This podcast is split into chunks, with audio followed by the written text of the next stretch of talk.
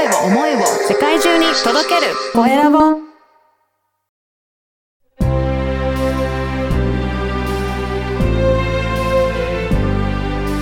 経営者の志こんにちは、コエラボの岡田です。今回はスポーツアーティストの横山則和さんにお話を伺いたいと思います。横山さん、よろしくお願いします。よろしくお願いします。まずは自己紹介からお願いいたします。はい。えっ、と、横山則和と申します。と生まれは東京で、はいえっ、と、育ちも東京なんですけども、今、あの、熊本の方で、えーサッカースクールの運営や、えっ、と、メンタルトレーナー、えーまた選手としてフットゴルファーとして活動しております。はい、よろしくお願いします。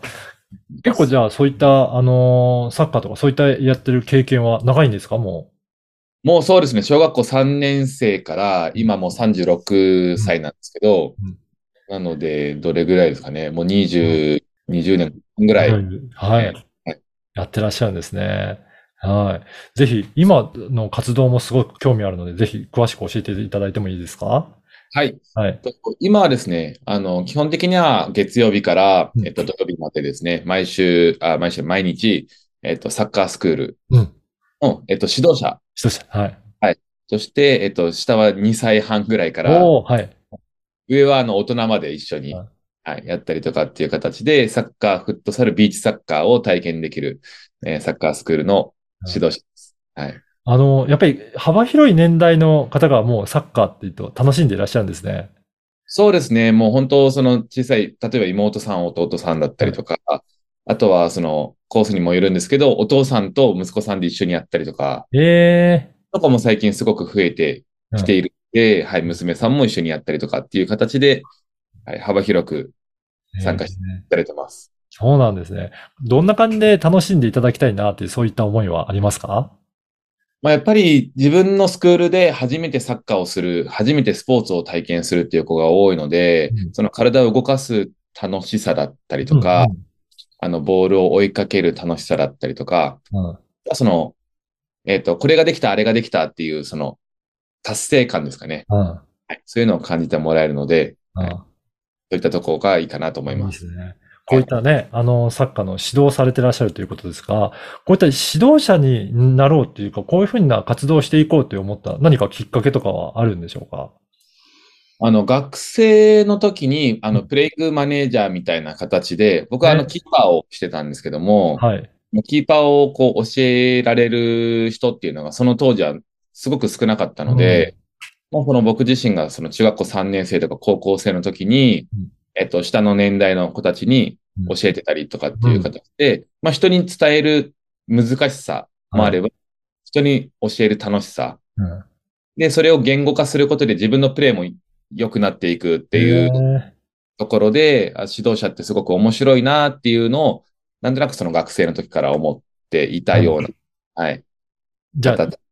そこから自然な感じで結構教えていくっていうことを仕事にもしていくよことになってきたんですかね。そうですね。その、プレイしな、自分でプレイしながら、えっと、小学校の方に伺って指導者したりとかっていうのを学生の時にして、あーで、えっと、23歳になる年に、ちょっと人生の転機が訪れて、はい熊本にある J リーグのチームで、えっと、プロの指導者としてするきっかけをいただいたので、そこからもう指導者っていう道を歩み始めたような、本格的に歩み始めたような形です。そうなんですね。いや、あの、スポーツ選手って将来どういったところにお仕事をしていこうかっていう、セカンドキャリアとか結構悩まれる方も多いのかなと思うんですが、いそのあたりはいかがですか？一般のスポーツ選手って。そうですね。やっぱりその競技に対して、あの、その現役の時は、あの、まっすぐ向かっていってしまう部分があるので、まあ、その良さもあれば、そのじゃあ第二の人生をどう選ぶかっていうところを、もっとその選手の時からえー考えていってほしいなっていうところがうん、で、でやっぱその選手でいる今の時って、その怪我でいつ終わるかわからないので、はい。なので、一つのまあ自分が商品として、その輝いてる時に、うん。例えば自分を広告塔としてスポンサーをつけて、うん。か、えっ、と、今選手だからこそできる、発信できるものっていうのをどんどんしていって、その、まあ、セカンドキャリアのことも考えながらうん、やっていけるとより良くなっていくのかなっていうふうには思ってます。はい。なんかそういった方に向けたアドバイスとかもされたりとかしてるんでしょうか？そうですね。そこのし、えっと、自分の活かし方の部分とかもそうですし、あのーまあ、メンタルトレーナーとしても活動してるので、はいそういったその話を聞きながら掘り下げていって、じゃあ強みが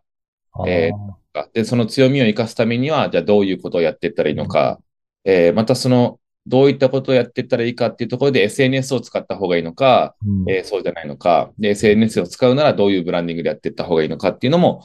あの、お話はできたりとかは、はい、します。いや、そうですよね。なんかね、あの、最初はスポーツ選手で頑張っていったのが、そこの引退した後、どうするかっていうところ、いずれは考える、うん場面が来ると思いますし、その時なんてどうしようっていうことになると思うので、そんな時やっぱりご相談できる人がいると心強いですよね。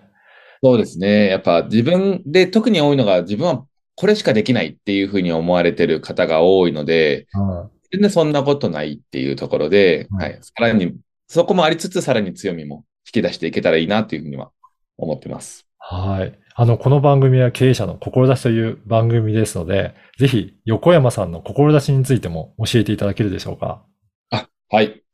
えっと、僕自身はやっぱ、えっと、私に関わっていただいた皆さんが自分の可能性を、えー感じてもらって、うんで、えっと、自分のその目標うん。に向かって、あの、希望と夢を持って進んでいけるようにっていうふうにあ私を持って活動してますので、ーうん。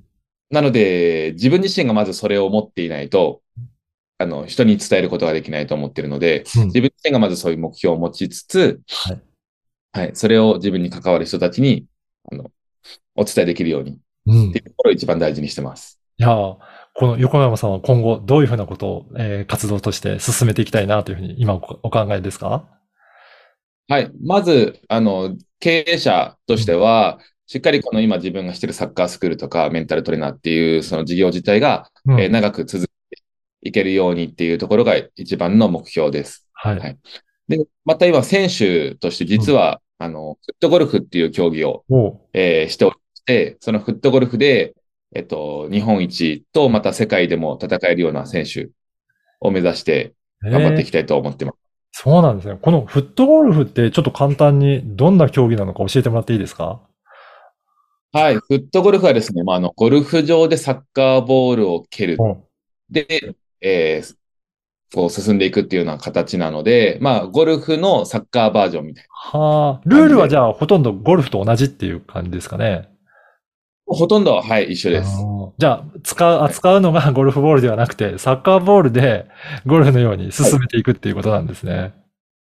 そうですね。もうサッカーボールを自分の足で蹴っていくっていうような形ですね。えーじゃあ、これをもっとやっていただける方も増えていくといいですよね。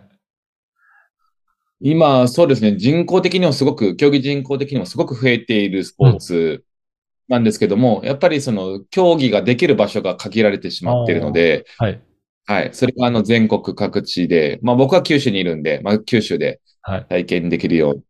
していきたいなというふうに思ってます。はい。ぜひね、九州でそういったところが体験できるところも今後作っていかれるということなので、そういった競技も増えていきますし、あとはメンタルトレーナーとしても、えー今後活躍されると思うんですが、たあ例えばどんな方に、えっ、と、なんか指導したりとか、えーやっていただきたいという、なんかそのあたりの思いっていかがでしょうか？そうですね。私自身が一番、あの、メンタルトレーナーとして、あの、サポートしていきたいのが、やっぱあの、お子さんを持たれている保護者、えーはい。親御さんにですね、あの、一番こう、知っていただきたいなと思ってます。で、その後に、えっと、アスリートだったりとか、そのスポーツ指導者の方っていうのを持ってるんですけども、はい。やっぱり、あの、うん。我が子に対して一番接する時間が長いはい親。御さんが、はい、あの、自分のメンタルも整えた上で、我が子にどういう言葉をかけていくのかっていうところがすごく大事になってくるので、なるほど。確かにそうですよね。あの、お子さんとね、お親御さんと接する時間長いですけど、そこでのこの声かけによって、子供のに対する影響力っていうのはすごく大きいと思うので、そこで親御さんが、メンタルが整っていると、やっぱり子供への影響もまた全然違いますね。そうですね。本当にガラッと変わるので、うん。はい。そこを感じてもらいたいなとは思いますね。はい。はい。ぜひね、そういったお子さんを持ってる、えー親御さんの方いらっしゃいましたら、このポッドキャストの説明欄に、えー横山さんのインスタグラムの URL も掲載させていただきますので、ぜひそこも見ていただいたりとか、よかったらあのメッセージも送っていただいてお問い合わせいただけると、いろいろ、えーおとあの教えていただけるんじゃないかなと思いますので、ご連絡いただければと思います。はい。はい。ぜひお待ちしてます。はい。今回はスポーツアーティストの横山則和さんにお話を伺いました。横山さん、どうもありがとうございました。はい。ありがとうございました。